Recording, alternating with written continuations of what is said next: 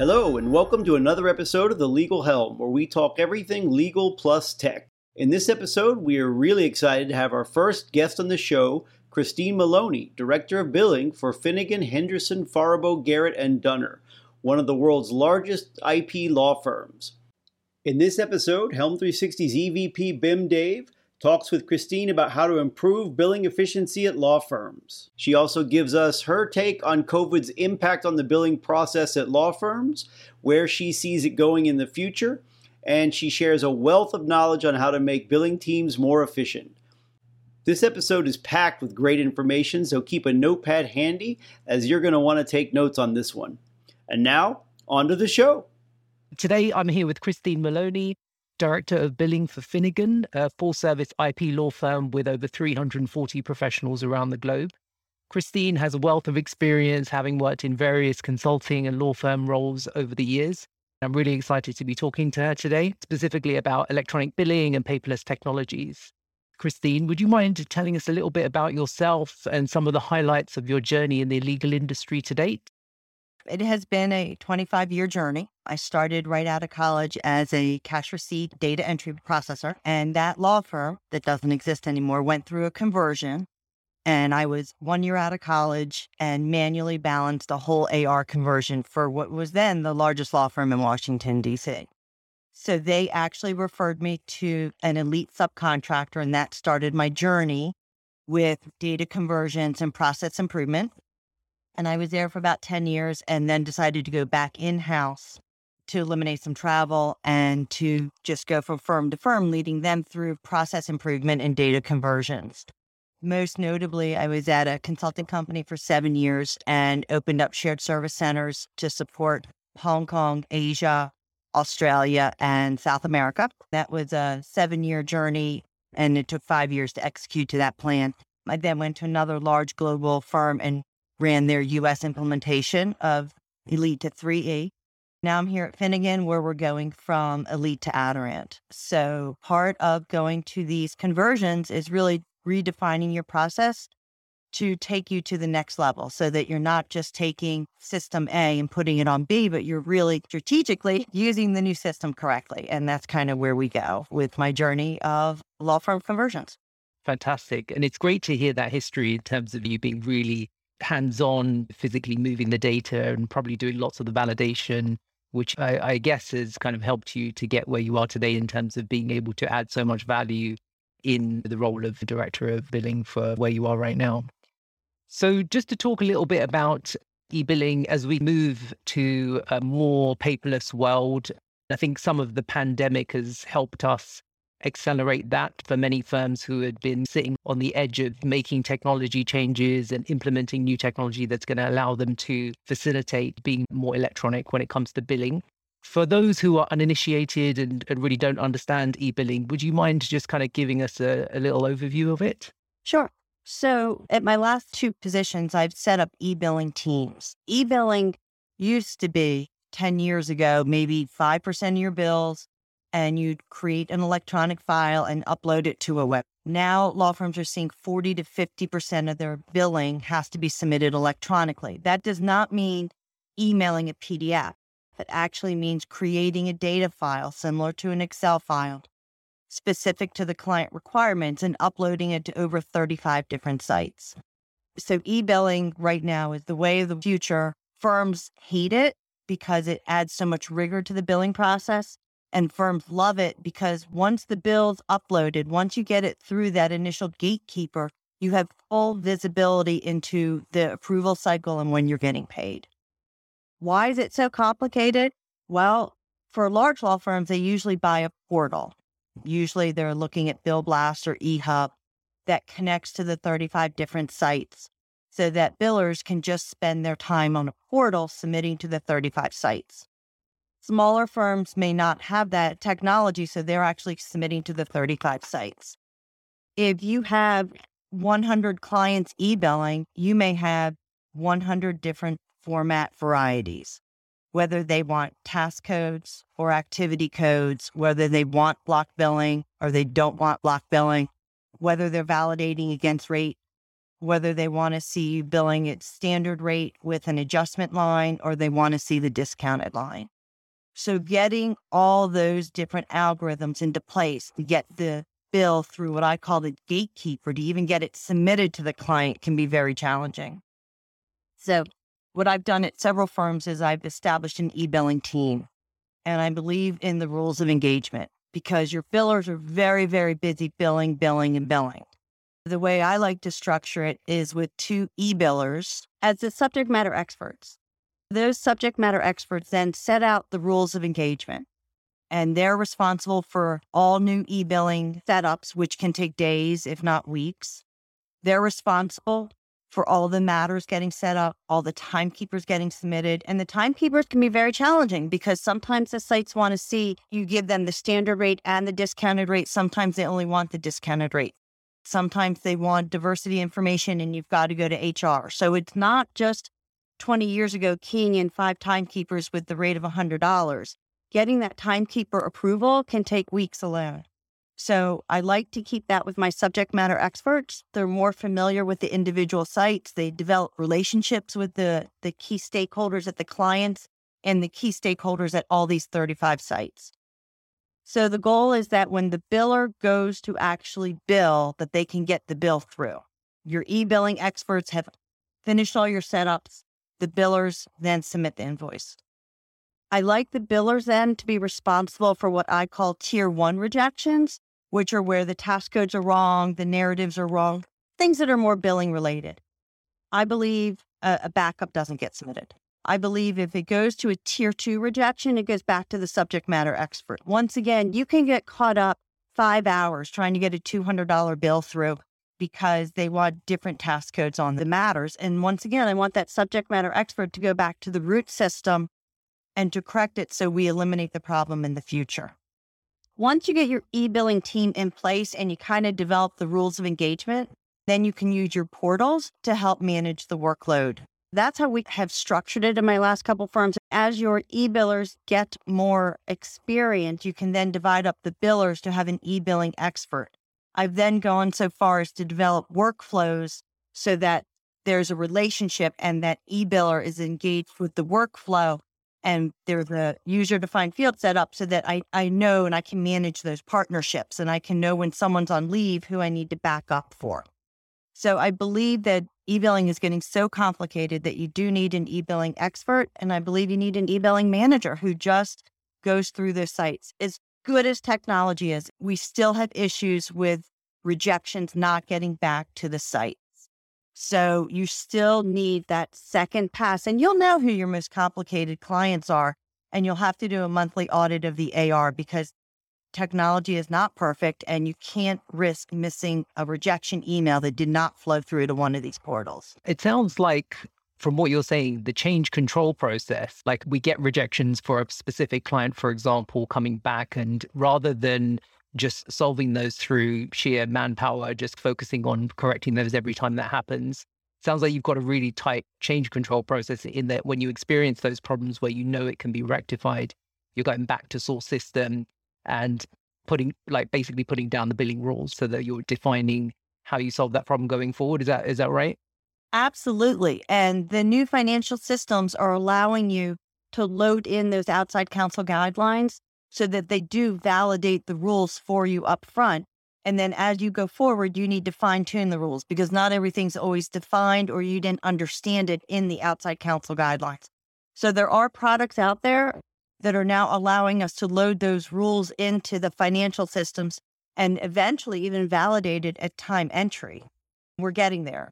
We're getting to the technology of having triggers to tell us when backup is required and when it isn't to have triggers to tell us when we have to attach a PDF copy of the bill and we don't. So that's all about getting these rules defined, and that goes into the outside counsel guidelines and what the clients are looking to see. Rates are a big problem. Rates need structure. It's very complicated if they want to see the standard rate or the discounted rate.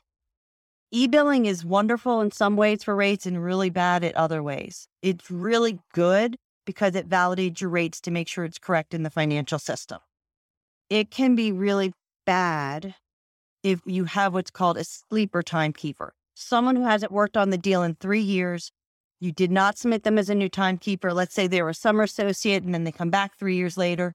Some of these systems will say, tough luck. The last rate we had is $100 an hour. I don't care that they're 450 now. You didn't resubmit them. You missed the opening window. I'm going to pay you $100. That goes into these subject matter experts. It happens all the time, but as long as you have someone really monitoring those rejections, just because the bill is short paid by $20 doesn't mean it's a $20 call. You need to look at the rejections as soon as possible so that you can go back to your system and correct your data. You may end up writing off the rate difference, but if it's one time card for one person for one month, you move forward. It could be the symptom of a bigger problem that a rate card was submitted incorrectly, that the client entered it incorrectly, or that you have this sleeper timekeeper issue and they're validating from when they were a summer associate five years ago. We like the fact that the e-billing systems validate the rates, but like I said, sometimes you're out of luck if you didn't resubmit that timekeeper or if they got promoted from a legal assistant to an associate or associate to counsel it's up to you to resubmit those rates. And sometimes they tell you you need to submit 30 to 45 days ahead of time. Some clients are now requiring you to submit everything 60 days ahead of time. So we're right now going into that huge rate season for e-billing and it's all automated. So there's not much you can do if you miss a deadline the other thing that e-billing is doing, it, it can be challenging, is accruals are now all automated. If you miss an accrual deadline, they'll put your bills on hold in the e-billing system until you complete the accrual, until you submit a new rate sheet for a new timekeeper, until you submit a budget. These e-billing sites really can control your revenue flow by putting all these rules in place, which is why you have to have people constantly monitoring the sites. Just because you submitted it it could still be on hold because you didn't know a budget was due. You didn't know a matter profile was incorrect. These emails are going all over the place. Another thing that I believe in is setting up e-billing rules and teams. So it's not going to just Christine Maloney because I could be out sick, I could leave the firm. We've done a lot to structure team environments so we have better quality control and we have better backup processes uh, based on more than one person seeing the email.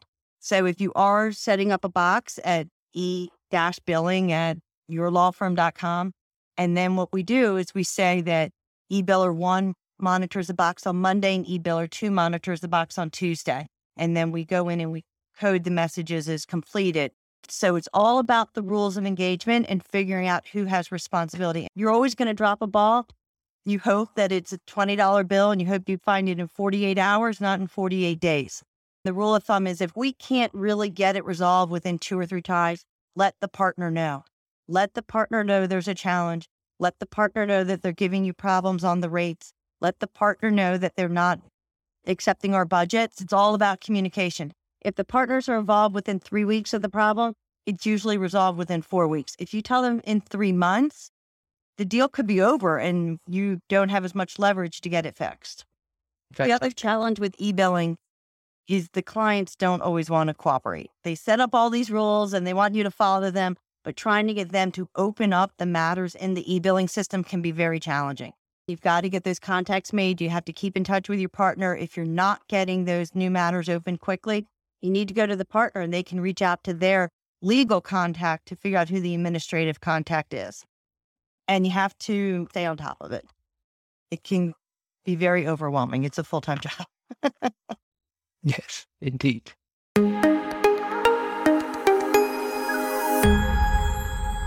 When I speak to some of the smaller law firms in particular that may be on the verge of thinking about investing in an e billing system, they don't necessarily have it today. So they're doing a lot of manual generation of those invoices. What would be your suggestion for firms that are sitting on the fence and thinking, do we invest money in an e billing system? If you could just highlight some of the major advantages that you see for systems like I think you mentioned that you guys are using Bill Blast at the moment. Some may, you know, another big player is obviously Thomson Reuters e-billing hub. Like based on your experience, what would your advice be? I think the investment outweighs the risk of rejections and not knowing about it. E-billing hub, which is a great product, and I've used it at numerous firms. E-billing hub relies on the information coming into the hub. Bill Blast is reverse technology, and re- Bill Blast goes and monitors the websites for you. Both are great products. Both are not 100% perfect. But as you get to know your data, if you're on Bill Blast, you're going to know the client sites that can't be scrubbed easily. And so you do a manual audit of those once a month. And if you're on eHub, you're going to know the sites that aren't sending good error messages over. The advantage of both of them is for a reporting standpoint and from a manager standpoint, you can take your data out of whatever financial system you're on, run an AR report, marry it up to one portal and make sure that all your AR is flowing through. You're still going to have to maintain your rejections and you're still going to have to constantly be working with clients. But if you don't have one portal of information, you would have to go from your financial system to the 35 different sites manually. At least now, even though they're not perfect, you're going to get 98% of your data in one spot. What I've done is you can write your AR report out of your financial system. You can unload it to Excel. You can write your AR statement out of whatever portal you have, marry it up with a VLOOKUP, and make sure that you're covered. And 90% of the time, you're going to find a bill or two that slip through the cracks. So, why can a bill slip through the cracks? Well, you could reverse it so many times that it doesn't feed over to the portal system. It happens. You have to have some kind of triggering system. I believe in a matter based system because even within one client in 10 matters, nine out of 10 are e billed, but one isn't for a specific reason. So I don't really like it being client driven. I like it to be a matter driven system, but that means you got to keep that matter trigger active. We've written reports at my current firm to tell me every AR and how it's coded. And then if it's a null, we go in and code it. And we run that every morning. The advantage of the portals is for your billers, they can go in every day and look in one snapshot what rejected overnight, where is my hotspot? I'm in over my head. I need to reach out to my e billing expert.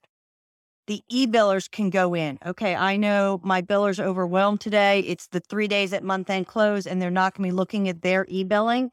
In a snapshot, I can see if a million dollar bill rejected overnight.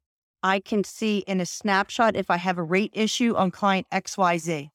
You're still going to have to go to the sites. You're still going to have to do a lot of research but I feel like you're not flying blind because you have a portal or a dashboard. And some of those dashboards in the newer systems, they're going to flow through to the financial system. So just like now, you may have your e-billing, your billing portal, your pro forma edit portal, your paperless portal. I'm seeing now in the next 18 months that we're going to pull in those e-billing statuses. I haven't worked on it yet. I've seen demos in various financial systems. That's how important it is. I think we're at 40 to 45% now probably going to be at 60% in the next 18 months.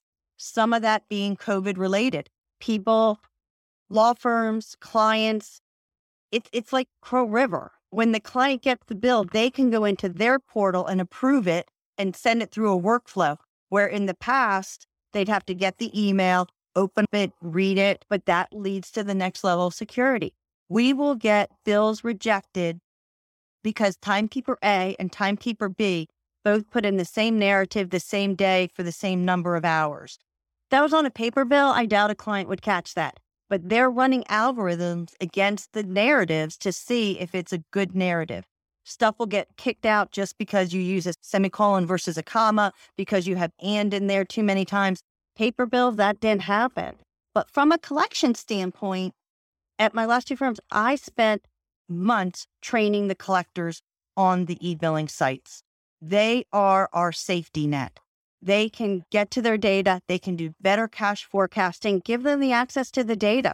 I'm a big proponent of the collections team being that third level of security to make sure these bills are going through. And so that's where I've taken the collection aspect and how it can help with e-billing. You can go in there and you can see it was sent to accounts payable 60 days ago. Okay, collections team, please go call the client and find out why we haven't gotten payment yet that's all out of the billing team that's right on the collections team now, which is a huge advantage. Fantastic. Thank you, Christine. Just to kind of move on to the concept of the paperless office, right? This has been talked about for many years. And I think, you know, over the last couple of years with the pandemic hitting, this has been more of a prominent need. And people are looking at the world of paperless a little bit more differently to what maybe they have done so in the past. From your perspective, what do we mean by going paperless? So I thought about this a couple different ways, and I'll take it from the simplistic view to the most complicated view. 18 months ago, when all this started, many firms were just printing reams and reams and reams of paper on business day and then delivering in old fashioned carts around the library room. The first thing when you talk about going paperless is that we figured out ways to run those pro formas to editable PDFs into Word documents and get it out electronically to the partners to make their edits. And that happened quickly. That happened in March of 2020 and it was done by April of 2020. And I have to tell you, we really pushed the limits, and a lot of firms have with Document Studio, Design Gallery, whatever product you're using. We now can run those PDFs all to one partner. We can page break it by client. We can put it on a network drive and they can go pick it up. Some of them are cutting by 150 pages. I mean, we came up with 14 different ways within six weeks to get those pro formas, draft bills out the door to the partners in a way that made it easiest for them to edit it, whether it was on their desktop, laptop. A couple are doing it on an iPad, but they're getting it done and they're getting it back to us. That's the most simplistic view of paperless billing, just not having the partners mark up a piece of paper and send it back to the biller because there's no way to do that right now. Nobody's in the office, everybody's at their houses. Of course, we have some holdouts that we're printing paper and couriering it to them, but you're always going to have that. So I, I, can't say that we have 100% compliance, but we did a lot of work. We had 14 different ways in the past year to deliver the pre bills electronically, and then the partners deliver it electronically back to the biller. They have the dual screen set up and they just do the editing in the financial system based on the marked up PDFs and Word documents. We had nothing 15 months ago. We just printed paper all over the place. So that's the first sign of going paperless since COVID started. The second variation of paperless would be to generate it, to have a secretary in a portal. They go in and they view it online and make edits in a notes column online and pass that back to the biller. They're not actually executing to the changes. It's a little frustrating for everybody because I still feel like we're doing double work. They're still putting in a notes column, transfer to matter one, make this narrative change, make the edit change. And they're just doing it in a column. It's still double work. That biller is still then executing to all those changes. Another variation is the concept that the secretary or the partner, depending on the secretarial involvement in billing, would make the changes they would come through to the billing system. You would approve them and then import the changes. Not bad, but Nirvana is that they just make the changes, that you get your security correct, that they can make the narrative changes, that they can transfer time billable to billable, and they can do write ups or write downs to a certain percentage. And then you have a workflow that routes that approval based on, let's say it's over $5,000, and then it goes to another workflow. That's Nirvana. That's where I want to get to. That is truly a paperless world. When they're doing the changes, your security is correct, have your rules in place, and you know what your limits are on write offs. I have to tell you, I, I, get a little frustrated sometimes when I talk to firms and they do a dollar limit. It really shouldn't be a dollar limit. It should be a percentage of the bill. And in the perfect world, it should be a percentage off of standard or worked. Each firm can define their rules but I get so frustrated sometimes when we have to get approval for a $7,500 write off because it's over $5,000 on a $2 million bill versus we're writing off $7,500 on a $10,000 bill. But that's where we're going. That's where paperless is going, where we're going to get to these rules of engagement and we're going to get to the rules of the authority and approvals. Some things I've seen work at more sophisticated firms would be all the pro formas get generated on business day two. They go out to the portals. And then as a manager, as it's going through the stages, okay, it's a current pro forma. Now it's in a draft stage. Now it's in an editing stage. Now the partner's reviewing it. And at any point in time during the month, you can go in and you can say, okay, I got to call partner A because they're still in stage one. I need to call biller B because she's behind on stage two. I need to go flag that secretary, or I need to go talk to my cost backup team. In my last two firms, I've actually set up cost backup teams, and all they do is pull the backup and attach it to the bills. That's nirvana when it's completely automated and we're not doing double work. And I just think COVID has helped us move that process along much more quickly in the paperless world. Just speaking a little bit about how I would structure a billing team in 2021. E billing, once again, putting so much more rigor on the billing process and the backup process. And it's coming. We're getting there. Technology's getting there where when you print the bill, it attaches the backup. We're not there yet. There's technology out there. It's not perfect. It's not perfect with line item parsing of the backup. And you still have to make sure that nothing confidential goes out.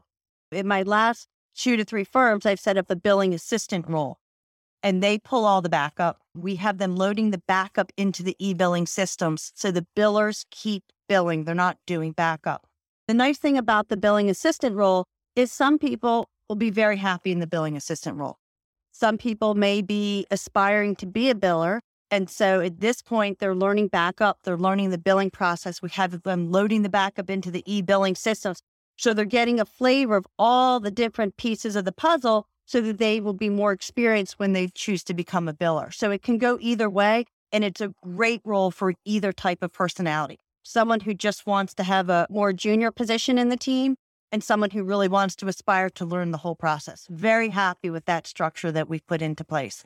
Going back to paperless, it really depends on admin involvement. I really am a firm believer if a secretary or an admin assistant is sitting there and marking up the piece of paper, let's have them make the narrative changes in Elite. There's no reason to do it twice. Right now, a lot of firms are still doing it twice. Totally agree.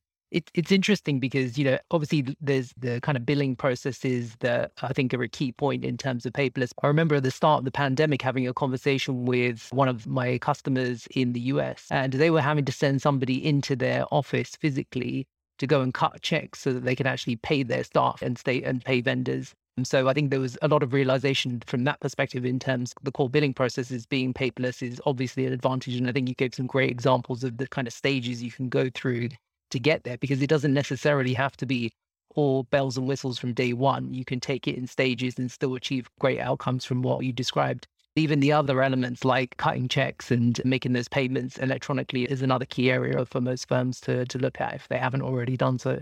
I was not involved as much in the accounts payable process here last year, March and April, but we had two receptionists who obviously didn't have as big a role anymore when we moved home, calling and emailing every vendor to get ACH and wire information because we were just traditionally cutting checks. And I think we're down to 2% checks, if that many. You're right. It really changed the whole way the finance department worked. We've been so successful, and I think it's made a lot happier employees, I think employees are generally happier working from home and will like the flexibility of these hybrid work environments. It is hard to run big data conversions in the hybrid role, but I think we want to keep employees happy and I think they like the flexibility of working from home. I don't know where we'll go over the next six months, but I do hope that firms keep some type of hybrid role because I think people are happy with that. Absolutely. I think ultimately that is the future. So you gave some great examples of how going paperless can kind of provide a lot of efficiency gains and maybe narrow down some of the errors that can happen during that process, minimize the amount of physical time that we have to re-input narrative changes and all of the other elements of data change that need to happen throughout that approval process. In your experience, can you maybe talk to some of the challenges involved in implementing some of those changes? It sounded like you moved pretty quickly to implement some good solid changes but I'm guessing that there was some issues in terms of rollout and how you make that successful. Any tips you can share? We had to do a lot of cross training. Really, our word processing department helped us significantly during March, April, and May how to track changes, the best way to create an editable PDF. We had to get partners involved. We had to get partners the right equipment so that they could do it on an iPad. We had to get them the correct pens. It was a big challenge from teams that traditionally printed a lot of paper. By June last year, we did buy all the fillers, printer scanners and ship them over to their houses because it, it is hard sometimes when you're reading a partner's handwriting and the bill's 82 pages long. Sometimes you just still want to print it out and check it off. It was an evolving process in the spring of 2020. We never thought it would be going on this long. We bought color printers so they could see the redlining. I'm sure there's some edits that were done wrong, but we did have a lot of help from our word processing department learning how to work with large files. And like I mentioned earlier, that led to these 14 different printing options that we now have going on so that partners can get it in a way that makes sense to them. We have some that are tricking the system to do a joint bill, even though we have to single bill it because they like the joint bill summary, because then they can know quickly which ones they really want to go edit and which ones they just don't care about. The double reviewers has helped a lot. We've had partners spend hours connecting to the biller's machine to see how they're editing it so that they can work together as a team to pass the edits correctly. Sometimes the partners just didn't understand what our screen looked like and what their screen looked like. There was a lot of that going on last summer because frustration was pretty high. We did have partners who literally would spend a couple hours on the phone connected to the biller's machine and the biller could say, look, this is how you edited it, but this is what I have to do. Or it didn't really matter in the past. Now it matters that the pro forma edit grid was sorting the exact way as the piece of paper was sorting, whether it's index or date or timekeeper. That was a big process last summer. We kind of had everything rocking and rolling by July, August. There were some phone calls I was on two, three hours with partners figuring out the best way to edit them. And like I said, they are partners and we want to get the bills out the door. So we do have some that we are still printing in our document production service team, sending to their house, and then they're sending it to the biller's house. And then the biller ships it back here because they don't have room for all the paper in their house we have two or three holdouts, and you're always going to have that. You have to be prepared to work with them. Totally. It, it's actually really interesting listening to you because you can understand some of the, the changes that have happened over the last couple of years and what that leads to in terms of not just changes to the way that kind of the billing operational piece works, but also the knock on impact because you've got people moving to a hand holding support type role, kind of like a knowledge sharing role with the individuals that are responsible for interacting with the processes. So you're walking them through it. It's almost like a follow on to you train somebody on how to use a product, but then they need to be handheld throughout that process to make sure that they can be successful. And what's interesting, and I'm just connecting data points together based on what you just said, some of the experience that we see as a software vendor, where at the start of the pandemic saw a big uptick in terms of customers exploring solutions like our chatbot product. And the reason they were looking at that was really to solve the problem that you're talking about, where you've got a gap between a group of people that were firstly trying to remotely support, which obviously brings its own challenges. You can no longer go down the corridor and talk to somebody and sit over their desk and hold their hand going through a process bringing that knowledge and experience into something that's distributable in a different way. So, for example, being able to ask a chatbot solution to a problem, giving them an automated answer to that question if you can guide them through it.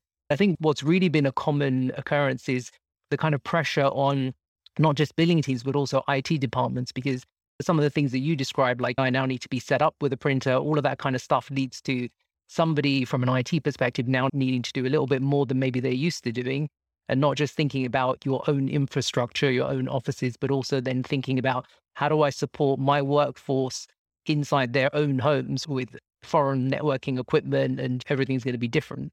I think there's lots of challenges and lots of streamlining that can happen across the board when it comes to this kind of hybrid working model.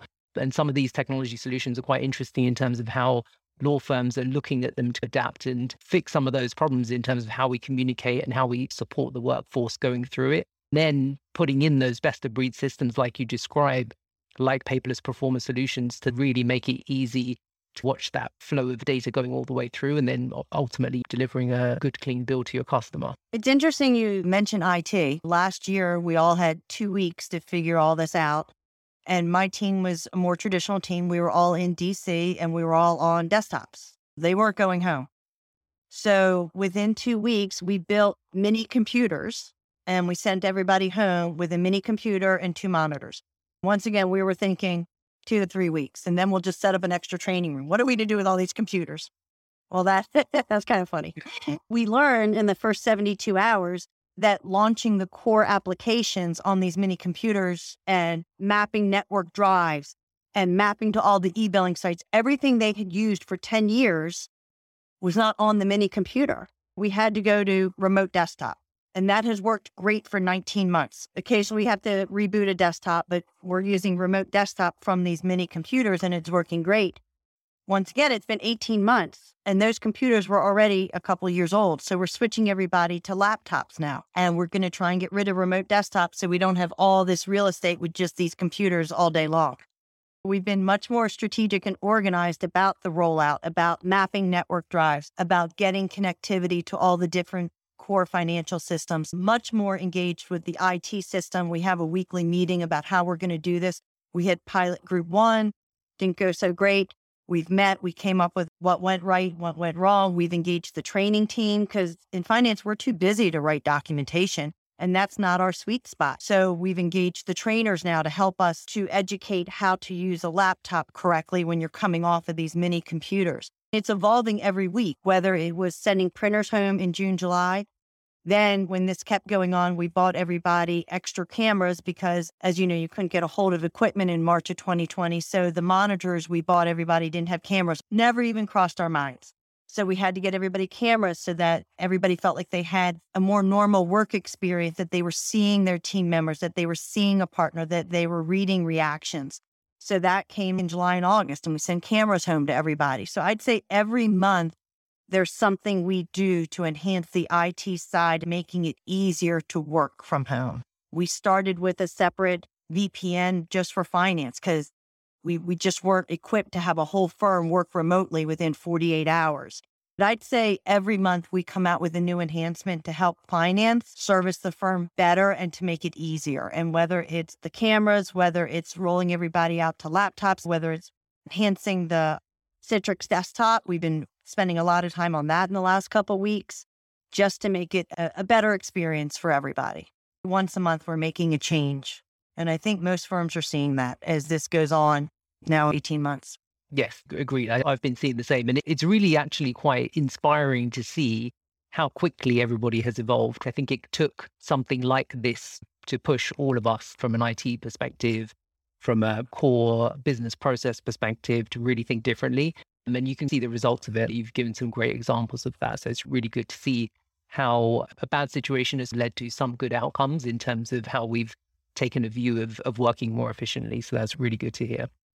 So, just to kind of move on from paperless specifically and talk about legal technology overall, what do you see uh, as the hottest areas of legal technology and innovation going forward? What are you excited? I'm really excited about a more robust paperless workflow, not just what we're doing now, but really getting to the point where we're only doing work once, that those write off approvals are automated, and that the biller has more flexibility to work with the partner because we can set up the rules of engagement in the system. We know that this is this client. We know they have this rate structure. We're not worried about a write off up to this percentage, really to get those workflows in place and to make it easier on the partners. They hate billing, they hate editing narratives. How can we get those outside counsel guidelines loaded in? How can we get it to trigger whatever time entry system you're using to come up with that word that says, hey, this client requires X, Y, and Z. You can't expect a young associate who's working on five different clients and 42 matters per day to know all the rules, to understand task based billing, to understand what the client needs from you at the time of time entry. We should not be spending so much time editing time. I really believe that pricing, pricing is a huge new revelation in the last couple years in law firms. There was a huge study 10 years ago where law firms would just rush in so excited to do a job and be 100 hours in and not even know what the goal of the project was. This whole thing with pricing and understanding the project, going back to more of a professional service, not a law firm model, understanding where we need to go, using task codes correctly, not just for e-billing, to budget per workflow within that engagement, and then using that modeling for the next similar case. I think pricing departments are going to be out of control in the next couple of years pricing would lead to better budgeting and getting those budgets loaded in. Want the partner love to see it on the pre bill. This is the budget we did by task. This is where you're running by task. This is where your overage is. And then have a dashboard where they can go in and say, oh, that was a new associate. I'm okay with it. That was value add to go over. Or that's a very senior associate. I think I have a bigger issue here. Was it me not communicating the task correctly? Or did they really not understand or not have the right tool? We can't go back six months later and they say, well, we didn't have the right tools. We need to know immediately so that we stop the overage right then. I think that's going to be huge because clients are holding us accountable for it. We need to get the data to the partners more quickly and accurately.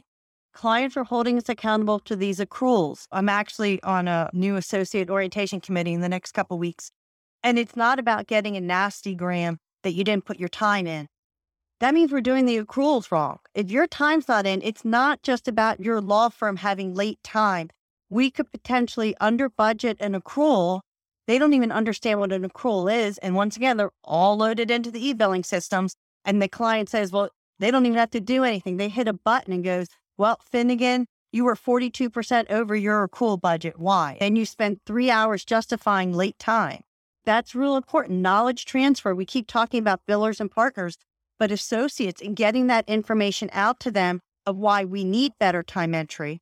I've seen a couple demos now where we'll load the outside counsel guidelines into the financial system, and the financial system can then feed the time entry system, and it would come up with the warnings to tell them how to put their time in. I think we're going there very quickly because we're spending too much time editing these narratives. If it's a huge bill and you lose $2,000, you're not going to appeal it. You're not going to upset the client by submitting those four time cards again, you're going to write it off. That's where I see it. That whole budgeting and pricing and getting task codes, I think that's going to be the future, even if it's not e billing, to get the task codes in to really categorize the work.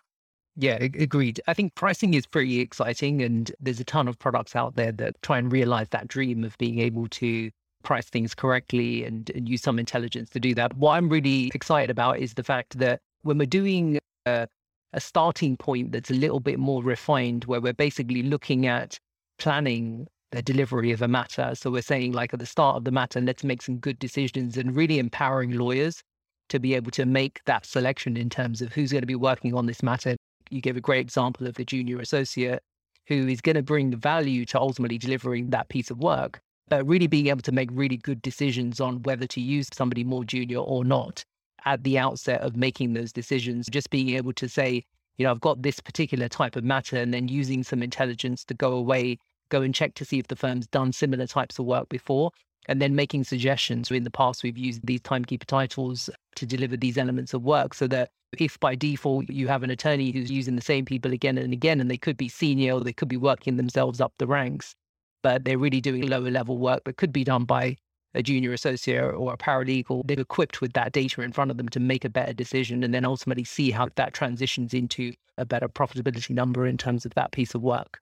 I agree, pricing is really key for law firms and professional service firms to make sure that they're really looking at it that way and looking how they deliver that resource model that makes sense for that particular piece of work. It will be interesting to see how that pans out over the years. I think that whole pricing topic will be a completely isolated topic in its own right going back to e-billing just one more time, we've had clients cut our bills in e-billing because they've run their own leverage statistics and they'll say, why are you leveraging at this percentage of partner to associate? Mm-hmm. We're going to cut the partner time down to an associate rate. So yeah. clients are getting smarter.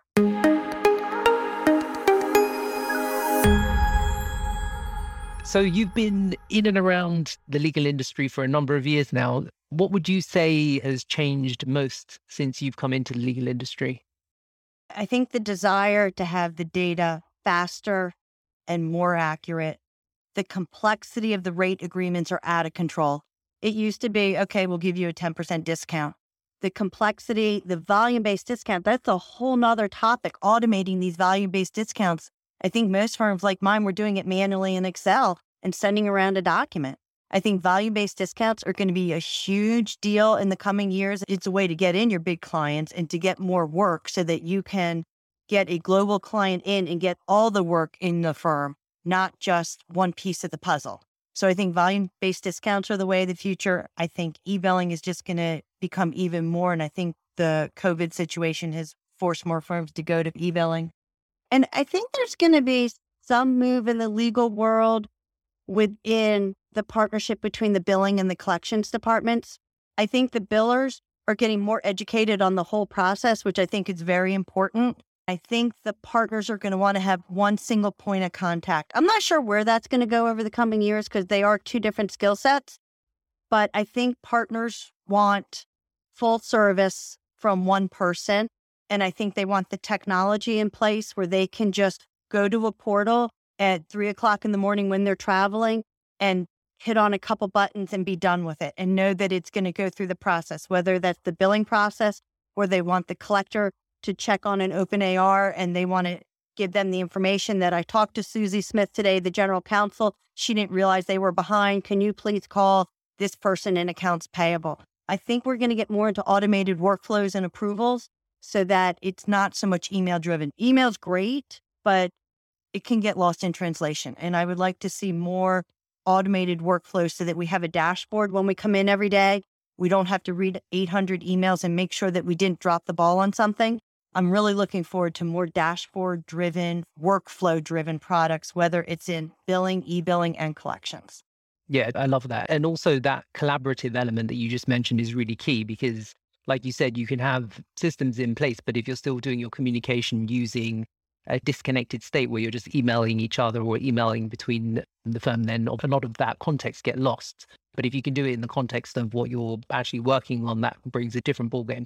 We've heard lots of firms over the last couple of years really embracing just regular chat IM technology. So things like Microsoft Teams and Zoom, and really moving to a more virtual way of being able to collaborate on matters. So getting to that point where you're actually build a hub of communication just associated with the type of work that's going on and bringing everyone into one kind of area to be able to communicate so that you kind of capture that content outside of email and you can have a bit more of an interactive experience when you're talking to each other. So I think there's some really interesting things happening out there from an innovation perspective and just adopting some of these existing technologies in a different way, which I think will be really helpful. J- just a couple of last things just to wrap up then, Christine. What are you curious about right now?